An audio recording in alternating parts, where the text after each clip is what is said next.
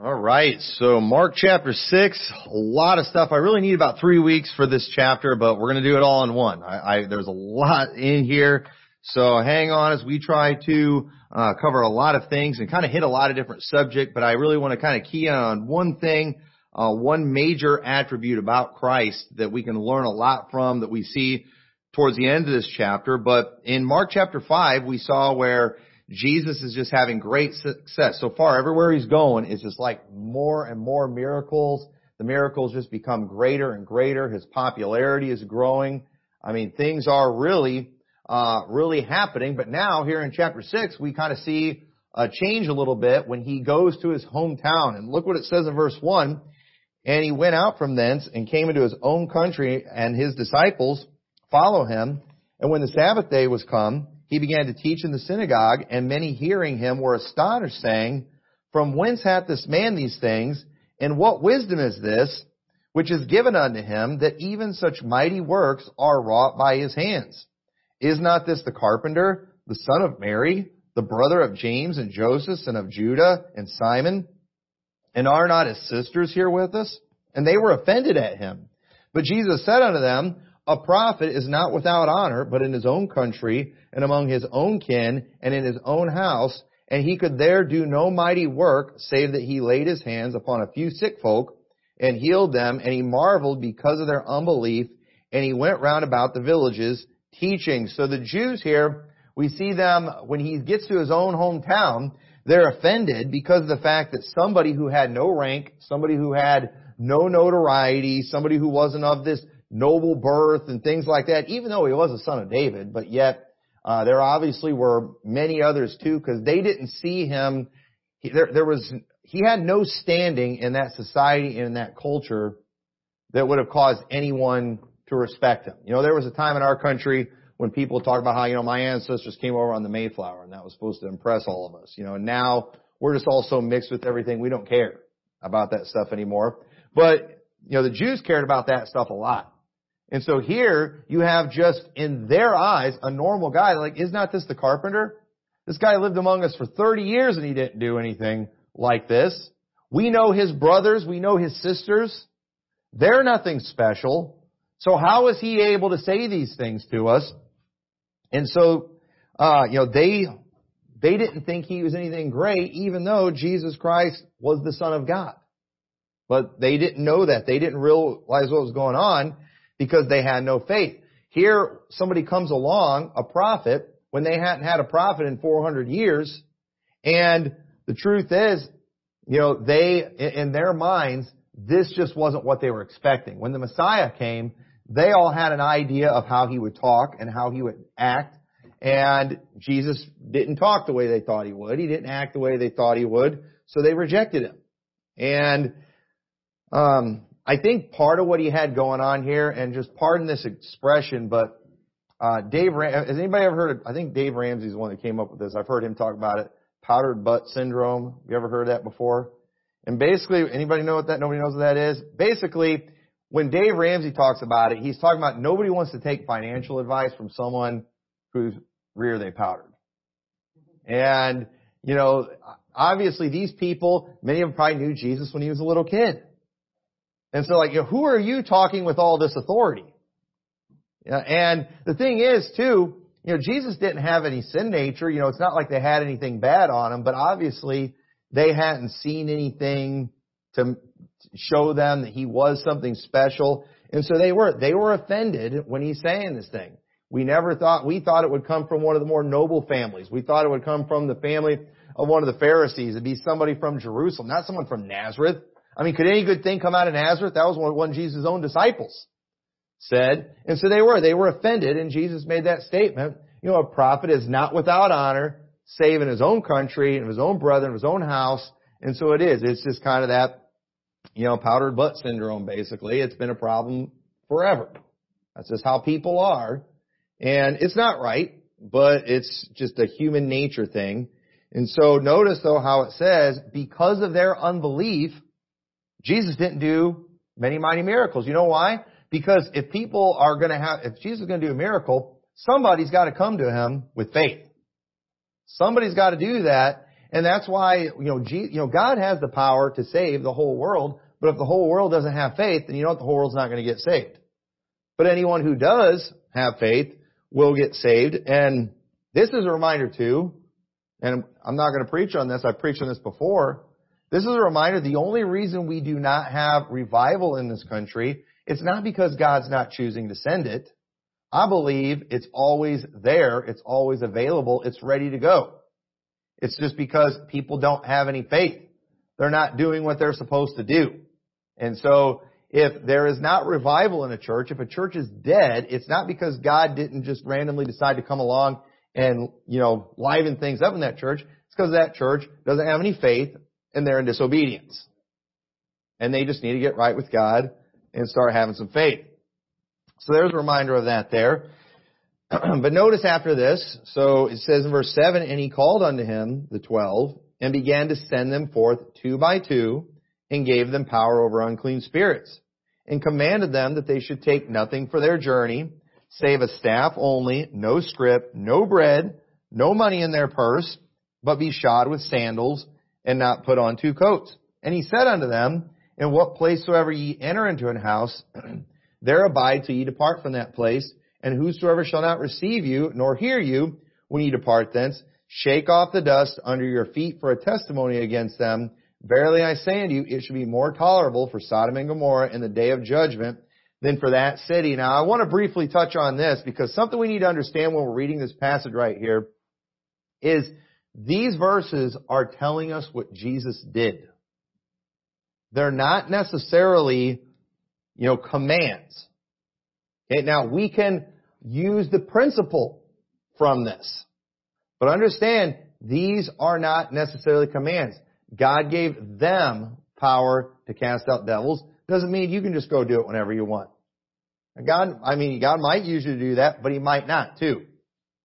And the other thing too, we see Him setting them out two by two. Does that mean that's the only way you can go soul winning? No, but I think it's a good way. I think it's, it's just, it's practical. It makes sense.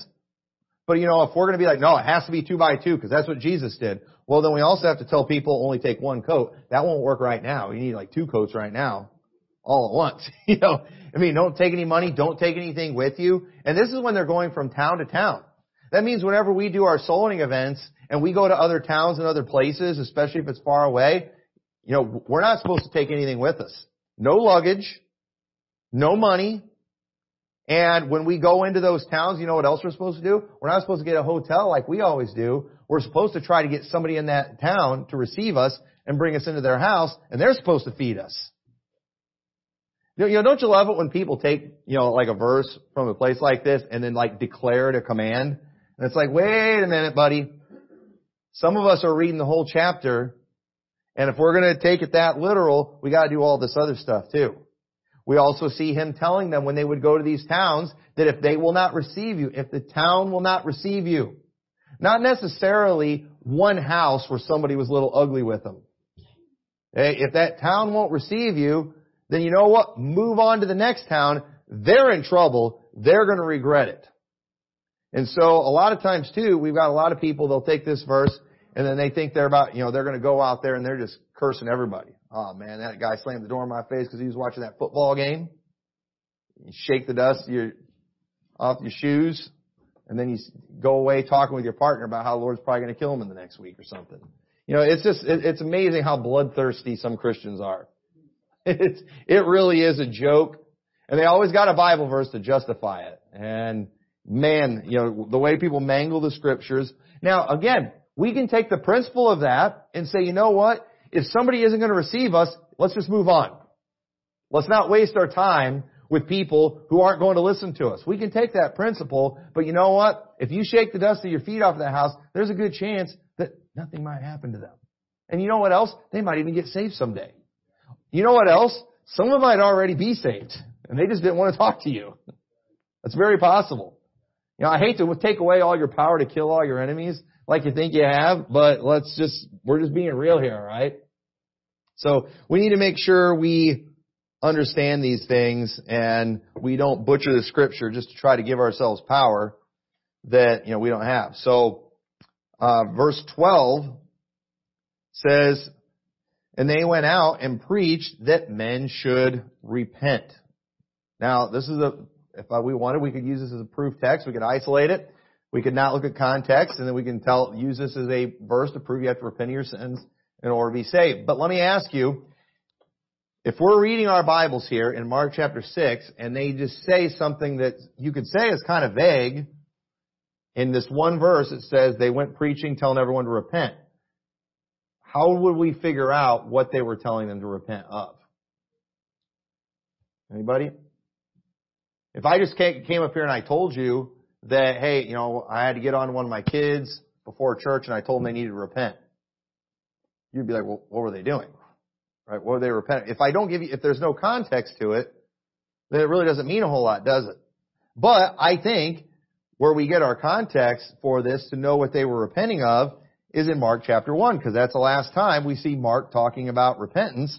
And look what it says in Mark chapter 1 in verse 4. It says, John did baptize in the wilderness and preach the baptism of repentance for the remission of sins. And there went out unto him all the land of Judea and they of Jerusalem, and were all baptized of him in the river of Jordan, confessing their sins.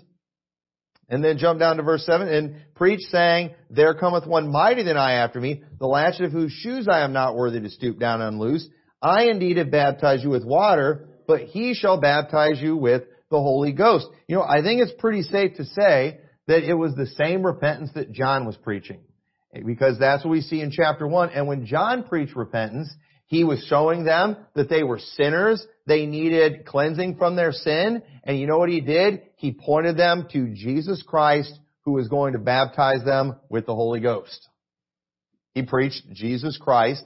And so it's the same thing. They were preaching the same thing that John preached. They were preparing them they were to receive Jesus Christ. And that's one of the reasons too, everywhere Jesus would go, we would see these, you know, multitudes of people coming to see him because Jesus' disciples had been in these towns telling everybody about Jesus and they had been baptizing people. That was one of the things we know Jesus' disciples were doing. They were baptizing people. And so whenever Jesus would show up, there was a bunch of people ready to receive him because they you know, Jesus had been being preached. And so, he's preaching the same thing that John did. He's preaching to a group of people that were a generation of vipers that thought because Abraham was their father, that they were safe, that they were on their way to heaven. But John showed them, you know what, you're a sinner.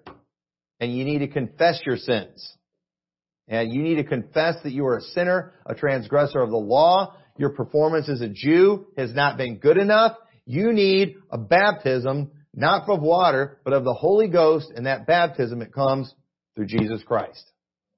Preach Jesus Christ, and that was the repentance that he, that he had them preaching, and that's why the Jews were getting so mad. They, the Jews wanted him dependent on them, on their leadership, on their customs, on their rituals, and all these things they had people doing, but people were, instead, they were repenting and they were turning to Jesus Christ, and everybody's going to Him for everything. And Jews did not like that at all. So verse 13 says, And they cast out many devils and anointed with oil many that were sick and healed them. And King Herod heard of him, for his name was spread abroad, and he said that John the Baptist was risen from the dead, and therefore mighty works do show forth themselves in him. Now this is an amazing testimony about John that when Jesus shows up and is doing, or when Herod hears about Jesus, he says, it's John the Baptist risen from the dead.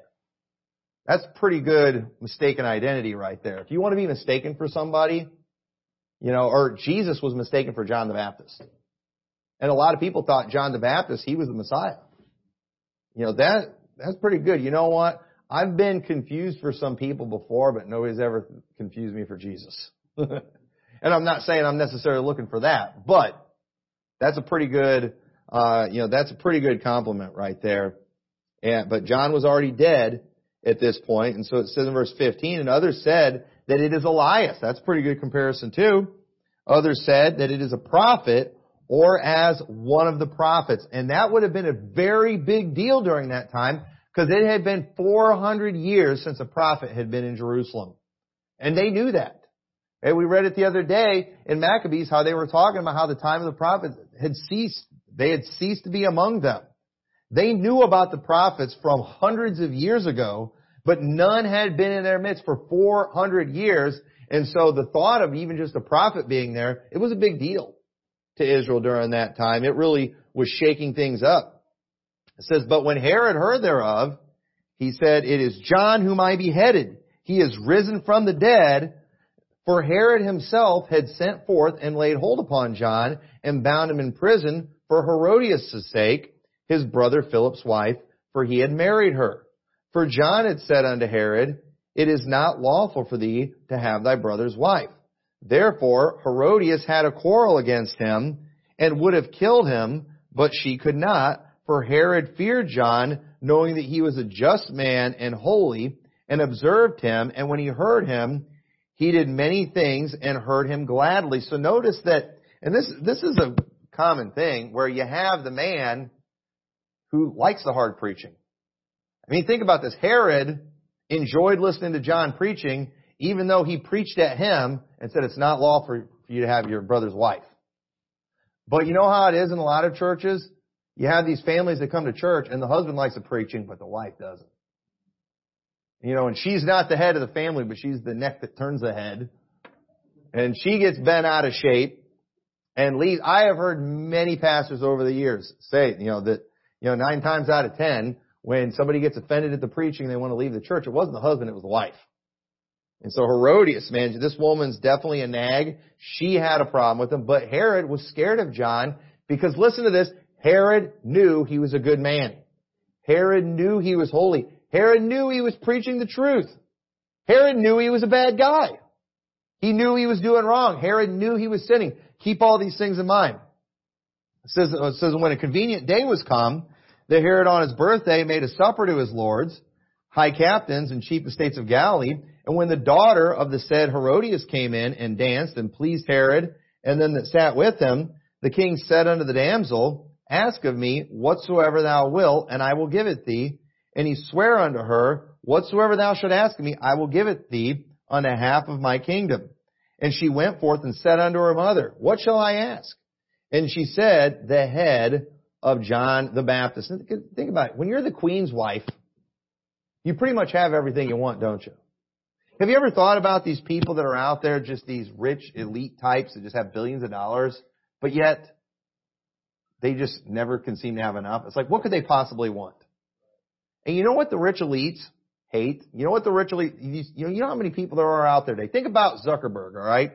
The guy is a billionaire. But you know what?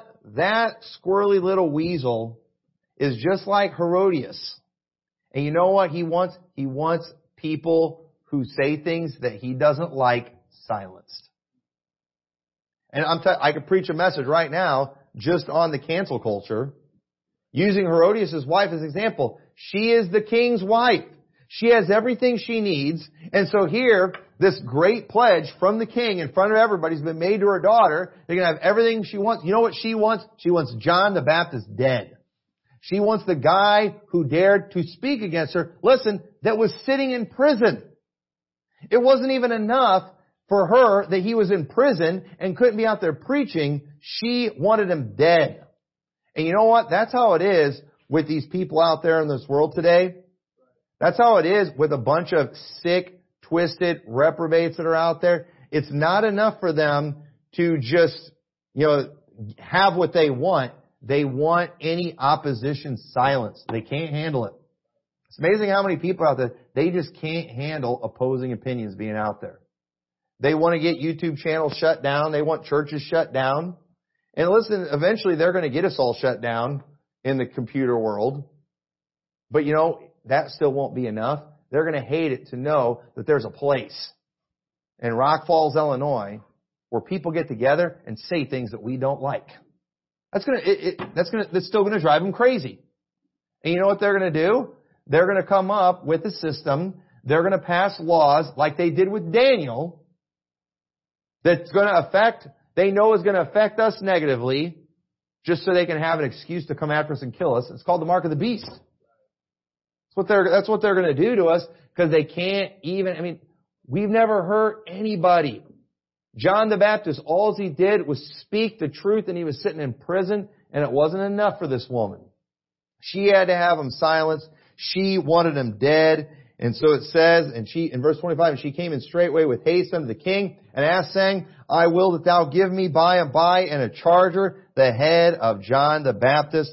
And the king was exceeding sorry, yet for his oath's sake and for their sakes, which sat with him, he would not reject her. And immediately the king sent an executioner and commanded his head to be brought, and he went and beheaded him in the prison and brought his head in a charger and gave it to the damsel, and the damsel gave it to her mother. And when his disciples heard of it, they came and took up his corpse and laid it in a tomb.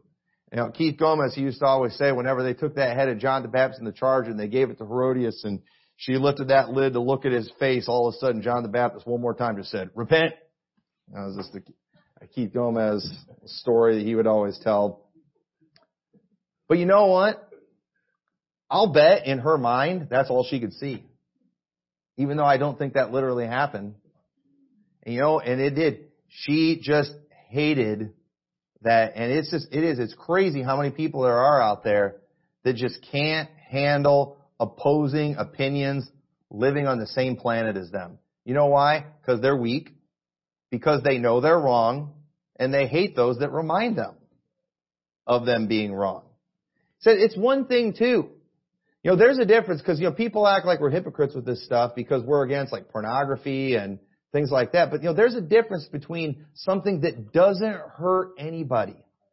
Okay? If I just think you're a terrible person, how am I hurting you? I'm not hurting you. It's not like pornography where, I mean, horrible stuff is happening. It's warping the minds of people. All these industries, that's where all the human trafficking and all that stuff is going on. I mean, these are horrible people that are hurting innocent people. There's a, there's a big difference between that. And I do. I believe in free speech. I do. And so what if, what if they're, what they're saying is hurting people spiritually? It's not up to the government to punish those who are hurting people spiritually. God's going to take care of that pretty good. That's going that's all going to be dealt with. These people, you know, go read Jude. It tells us all about what these people have coming. And so there's a big difference between that which just hurts your feelings and that would actually hurt somebody. But we live in a world today where you hurt somebody's feelings, you need to be silenced. You got to be canceled, and it's absolutely ridiculous. And you know what? Anytime I see these people that are like that, just out there, this cancel culture type people, all I see is just a bent out of shape Herodias. That's what you are. You're a spoiled queen that just can't handle that somebody dared to think that you're a bad person. And it's because she knew she was a bad person too. Herod knew that about himself. So the thing is, though, I believe it is very clear that Herod, I believe when he did this thing, I don't think we can always know when somebody crosses the line and becomes a reprobate, but I think this did it right here. I think this right here, you could say, is where Herod crossed the line and became a reprobate. And I'll tell you why. Because first off, notice about Herod, he liked hearing what John had to say. He liked John. Even though John said bad things about him. He, it, it specifically says he knew John was a holy and a just man, yet he killed him anyway. You know what that tells me? Herod rejected truth. Is that not a mark of a reprobate? They knew the truth. When they knew God, they glorified Him not as God. And so Jesus, think about this, who is known for His kindness for others, whenever we're down on anybody, well, you should be more like Jesus. Well, let's see how Jesus was with Herod, who clearly was a reprobate. Look what it says in Luke 13 verse 31. It says, the same day there came certain of the Pharisees saying unto him, Get thee out and depart hence, for Herod will kill thee. And he said unto them, Go ye and tell that fox, Behold, I cast out devils, and I do cures today and tomorrow, and the third day I shall be perfected. Or I'll be complete. I'll be done. That doesn't sound like he's being real respectful to King Herod. You know why? Because Jesus didn't have any respect for him. Okay, fox is not a compliment. I know foxy is a compliment in many cases today, but it wasn't back then. This was, this was not a compliment. He's like, you go tell that fox, I've got stuff to do, and you know what? In three days I'll be done. I like that answer right there. You know, I'm going to use that. You know, when, whenever the government's trying to tell us when we're going to have services, you know, I'll tell those foxes, we got service Sunday morning, Sunday night, Wednesday night. And you know what? We'll shut down our service as soon as we dismiss.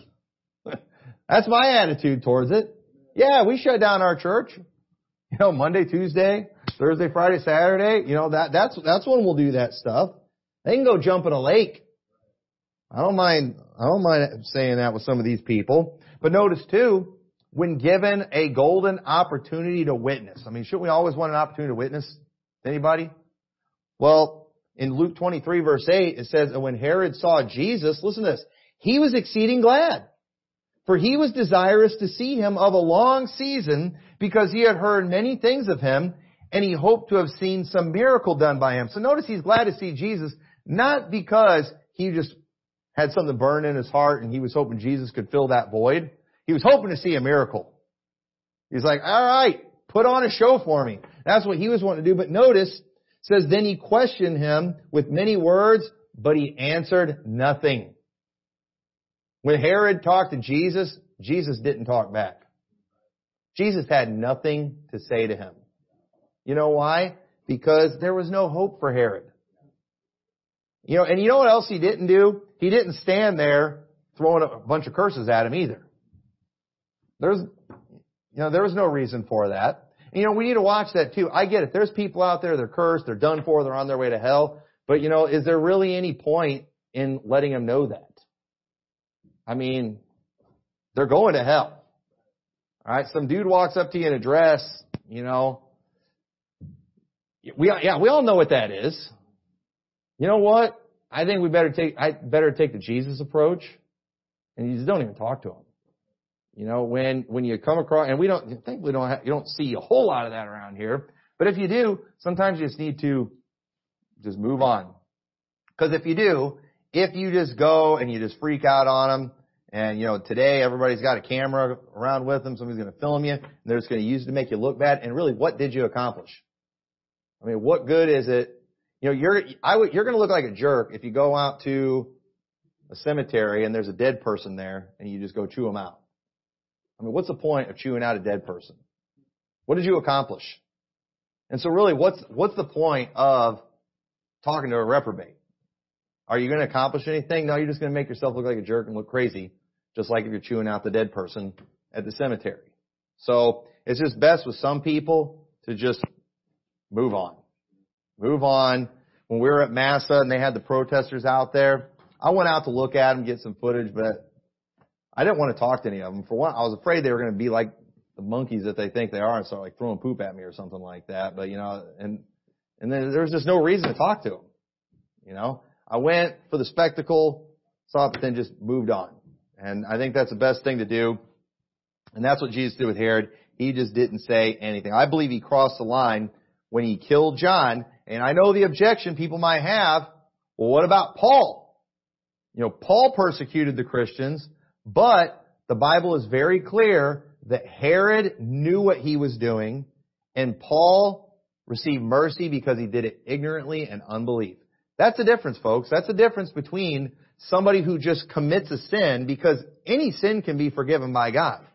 The blood of Christ cleanses from all sins. And the punishment is the same for all sins. You kill somebody, you murder somebody, you deserve to die. But let me ask you, is some guy who's in a fit of rage because maybe somebody, you know, tried to hurt his wife or maybe even committed adultery with his wife and he goes and kills him? Alright, that was bad, that was wrong, he shouldn't have done that, but at the same time, is that the same as some guy that just enjoys strangling people? There's a big difference, isn't there? And there's, and, you know, so we've got a, there's, there's a difference between somebody who knowingly is doing wrong and someone who makes a mistake.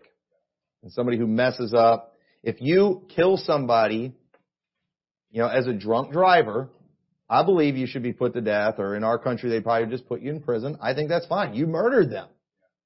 You murdered them. But at the same time, you know, I would witness to that person in prison. I believe they could be saved. But said, if you're just going around trying to run people over with your car for fun, I'm probably going to think you're a reprobate. Because you know, you know better than that. There's a clear difference. And so I think Herod's a great example of that. So let's look at verse, verse 30. It says, the apostles gathered themselves together unto Jesus and told him all things, both what they had done and what they had taught. And he said unto them, Come ye yourselves apart into a desert place and rest a while, for there were many coming and going, and they had no leisure so much as to eat. Now, there, there's so there's so much in this chapter I could just preach a whole message on, but you know, we see here they were so busy they couldn't even eat. They had no leisure. Did you know it's okay to enjoy yourself and have some leisure time? Don't don't you love those real spiritual people? Whenever like we as a church do something or you do something that's fun and relaxing, well, you know, you could have been out giving people the gospel. You could have been out soul winning. Hey, it's okay to have some leisure time. We we need rest. We need relaxing sometimes.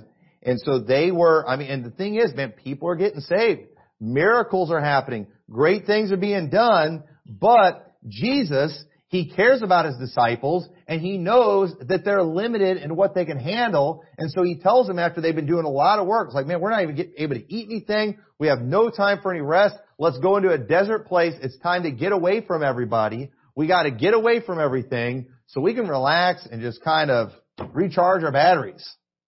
So there's nothing, don't ever let people make you feel bad for just taking it easy. There's nothing wrong with using common sense when it comes to leadership. You know, and as a pastor too, I try to think about the, you know, things we do. I don't want to like overwork the people in our church. I don't want to overdrive the people in our church. Sometimes it's okay to just take a break. You know, if we slow down a little bit in the soul winning when it's like zero degrees out, you know, I don't think I'm accomplishing anything by just still going the same way and making everybody do the same thing just so I beat my chest and talk about what we used to do. You know what? I want you all to continue soul winning forever.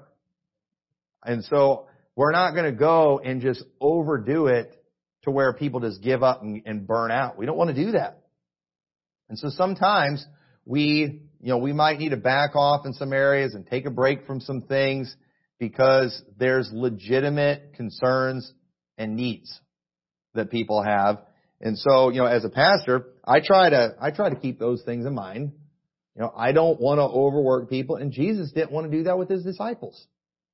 Because they were, they were really busy. But notice though, in verse 32 it says, and they departed into a desert place by ship privately. They're trying to get away from people. And so, um, Verse 33, and the people saw them departing, and many knew him, and ran afoot thither out of all the cities, and outwent them, and came together unto him.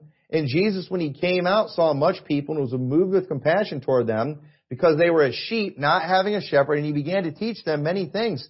So this is a famous passage here where Jesus talked about them having compassion, how they're like sheep with no shepherd. But we often forget about this when Jesus said that, this was when he was purposefully trying to get away from them.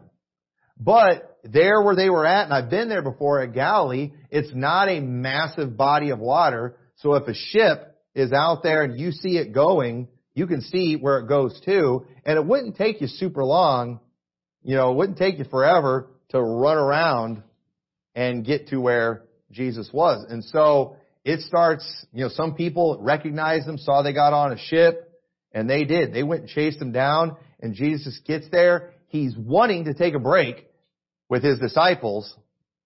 He needs his vacation. You know, he needs, they need this time of rest. But Jesus, because he is compassionate, because he's caring, he sees these people and he's like, you know what? I'm going to help them. I'm, I'm going to help these people because they were. They were like sheep not having a shepherd. And so it says in verse 35, and when the day was now far spent, his disciples came unto him and said, This is a desert place, and now the time is far past. And so it's like, you know, why would Jesus take a multitude out in a desert place? It's because he wasn't trying to take them. He was trying to get away from everybody. But unfortunately they were followed. And so the disciples are saying, send them away that they may go into the country round about and into the villages and buy themselves bread for they have nothing to eat. This is how desperate people were to get to Jesus. They're following him out in a desert and they don't have any food. That's how desperate these people were to get to Jesus. This is, so it says he answered and said to them, give ye them to eat. And they say unto him, shall we go and buy 200 penny worth of bread and give them to eat? He saith unto them, How many loaves have ye? Go and see. And when they knew, they say, Five and two fishes. And he commanded them to make all sit down by companies upon the green grass, and they sat down in ranks by hundreds and by fifties. And when he had taken the five loaves and the two fishes, he looked up to heaven and blessed and brake the loaves and gave them to his disciples to set before them. And the two fishes divided he among them all. And they did all eat and were filled. And they took up twelve baskets full of the fragments of the fishes. And they did eat of the loaves. And they that did eat of the loaves were about 5,000 men. So, significance of this miracle. Alright, I think it's, I think it's pretty clear what it is in this one, because let's look at a few of the specific facts that have been given in this chapter. So first off, this chapter, it starts out with a group of people who had no faith and not much was accomplished. A little bit was, but not much. Later, Christ's ministry is being blessed so much that they don't even have time to eat. That's how crazy things are getting. Jesus though, him and his disciples, they were still men and they still needed some rest. Okay, Jesus got tired. Jesus was a man and he would get tired. And so there were still, there were, but, so while they needed rest, there were still people that were desperate to get to Jesus, but the situation that they were in, physically speaking, it was not sustainable. You could not conti- they could not continue doing things the way they were doing them. Ministering to people the way they were, going all the hours that they were. This was not physically sustainable. And so while they are in an unsustainable situation, notice God makes it possible. God ends up providing a miracle and doing, and literally, I mean, feeding a multitude with five loaves and two fishes and having 12 baskets left over. Folks, we can't explain that type of thing. That's just a miracle. Now we get it. Jesus is able to do that. He's the creator of the universe, but God is able to provide in areas where it's impossible. And we also know from John 6 that this, the lesson Jesus was trying to uh, show too is that He's the bread of life. He's the one that we are supposed to go to for provision. If whatever we need, Jesus Christ is where we need to go to for it. When it comes to our salvation, Jesus is the bread of life. We eat from Him, we'll never hunger again. Right here, Jesus is basically showing Himself as Jehovah Jireh, which means God, our provider or the Lord our provider. Jesus is that bread of life. He can provide everything that we need for our salvation, for eternal life, and He can feed, He can feed us in a way where we'll never hunger again. And that's what He did with it, He, or that's what He showed He could do when He did this miracle that is just amazing. And so it says in verse 45, and straightway He constrained His disciples to get into the ship and go to the other side, before unto Bethsaida while he sent away the people. And when he had sent them away, he departed into a mountain to pray. So, I, you know, the Bible doesn't tell us exactly why Jesus needed to pray, what was going on here, but you know, I don't know, maybe he just went to the Lord for some strength. Because they're tired. A lot's been going on. He, and Jesus needed to get by himself. He goes and he prays. He descends the disciples away, but you know what? There's still more work to do. They, there's a lot going on, a lot needs to get accomplished, but Jesus needs to go pray. So he sends away his disciples while he goes up into a mountain to pray. But then it says, and when the even was come, the ship was in the midst of the sea, and he alone on the land. And he saw them toiling and rowing, for the wind was contrary unto them. And about the fourth watch of the night, he cometh unto them, walking upon the sea, and would have passed by them. But when they saw him walking upon the sea, they supposed it had been a spirit and cried out, for they all saw him and were troubled, and immediately he talked with them and said to them, Be of good cheer, it is I, be not afraid. And he went up unto them in the ship, and the wind ceased, and they were sore amazed in themselves beyond measure, and wondered, for they considered not the miracle of the loaves, for their heart was hardened. Now, there is so much we could say about this miracle, but I just, I love the picture of this here. So the disciples are in a storm again. This time, Jesus isn't in the boat with them. And, and I don't, I don't pretend to understand what all is going here, but Jesus, remember, he needs to get to where his disciples are at, but he's on the other side of the sea. He's way behind. If he, he can't wait for another ship. If he walks around the sea, it's going to take too long. So you know what? God, you know, and, he's given his spirit without measure. Jesus is God. He's got all this power. So what does he do? He just takes a shortcut and just walks across the sea. Which, again, physically impossible, but Jesus did it. Yeah, you know, it's God that created the laws of physics, so He can break them if He wants to. He's Lord, just like He's Lord of the Sabbath, He's Lord of physics, too. And He walks across the sea, and I like how it says, and He would have just passed by them. Now why? I mean, Jesus had to know, hey, if they see me walking on the sea, they're going to be amazed. But I, I don't know. I don't understand the significance of it, but when they see him walking on the sea, they got scared. They think he's a spirit. They're crying out. But then he just gets in the boat and the storm's gone. I, I, you know, and if somebody's got like all the answers for why he did it that way, I'd be interested in hearing it. I don't know for sure. You know, I don't know if if, if the Lord's going to fix our problems, we've just got to ask first. And, and so that was kind of his way of, you know, when he sees them toiling, he's thinking, all right, I need to help them, but they need to ask. So I'll get their attention by walking on the water. I don't know. I don't know. If y'all have any good thoughts on that, I'd be interested in hearing them. But e- either way, there was work that needed to get done. There were people that wanted to get saved. And even though Jesus and his disciples are weary, they're hungry, and they're in an unsustainable situation, God, He knew what was going on. Jesus Christ knew what was going on with His disciples. And you know what He did? He provided a miracle to make it possible for them to do what needed to be done. And that's the thing we've got to realize is that, you know, we might find ourselves in really tough spots sometimes where in our minds, this can't work, this is impossible, but as, as, as long as we're in the will of God, God will make a way. God will find a way to get it done in ways that we can't explain. And all we really need to worry about is, are we doing the will of God? Are we doing what the Lord wants us to do? And I believe if, you know, if we focus on that, God will take care of all the other things. I've heard people say it this way before. If it's God's will, it's God's bill. You know, God will, He'll, He'll figure out what needs to be done and He'll make it happen even if He's got to multiply loaves and fish to make it happen. God will do things even if there's not time, even if He's got to walk across the sea to get it done. He has the ability to do all those things. And, but what's, what's, I think that's neat about this is these miracles that were done, this was a result of Jesus having compassion on people. One, they were going to take a break because he cared about his disciples and what they needed.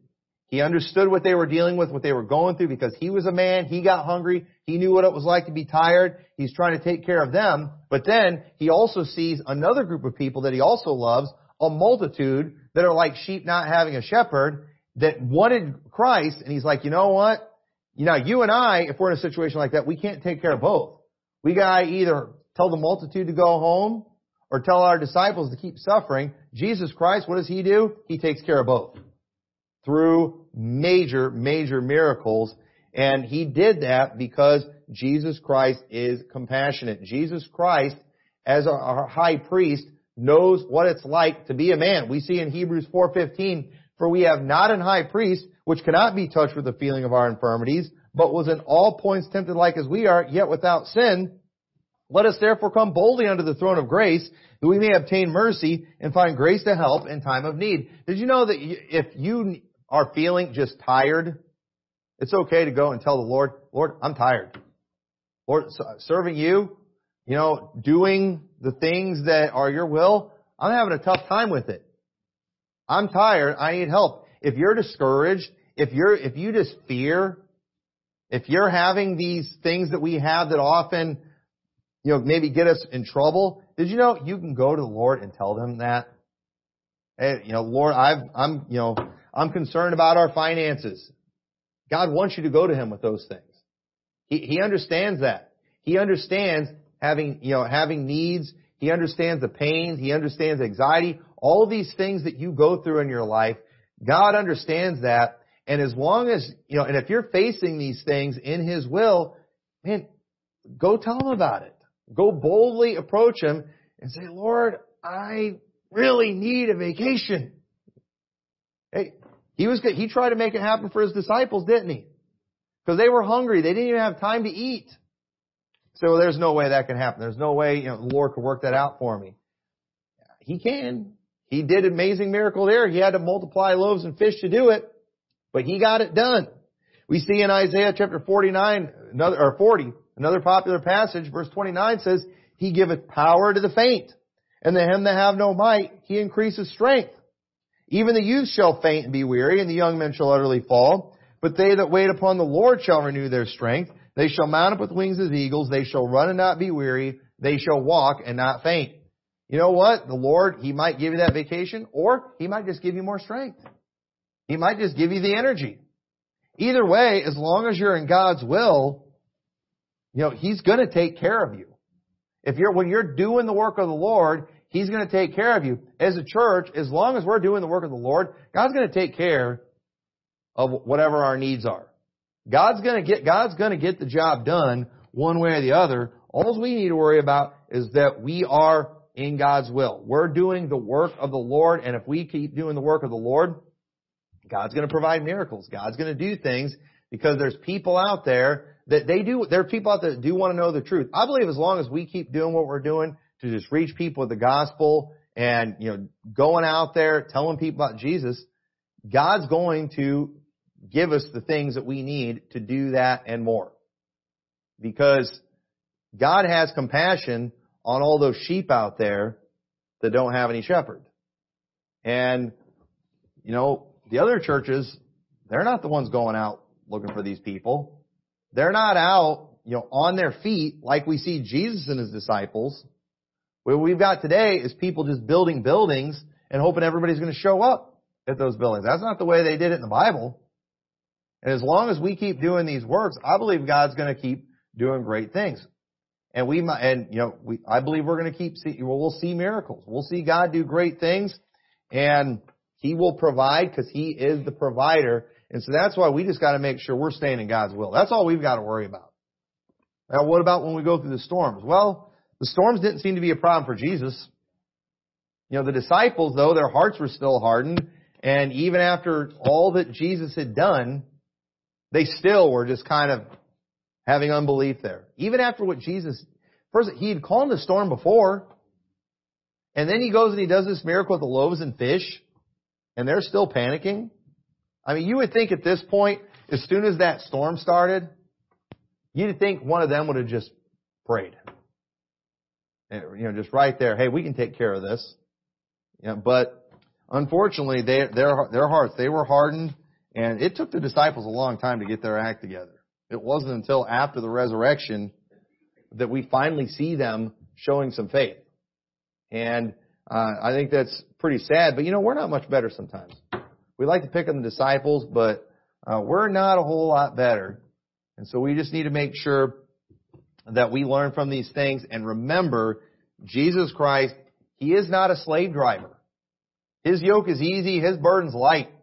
He made salvation real easy for us and he, he knows what we're going through. He cares about us and he wants to take care of us. But sometimes we just forget to ask. We just try to take care of things ourselves. Don't make that mistake.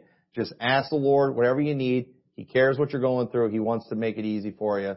So with that, let's pray. Dear Lord, we thank you so much for your word. I pray that this was a help to everyone. I pray, Lord, that you will help us to uh, just think of you first. Whenever we face any oppositions, Lord, that uh, you'll be our go-to right away for every situation. And Lord, we're just thankful that uh, you know what we're going through. You understand uh, the things that we deal with. And so, Lord, I pray you'll help us to boldly approach your throne like you've told us to do, uh, knowing we'll find mercy. In your name we pray. Amen.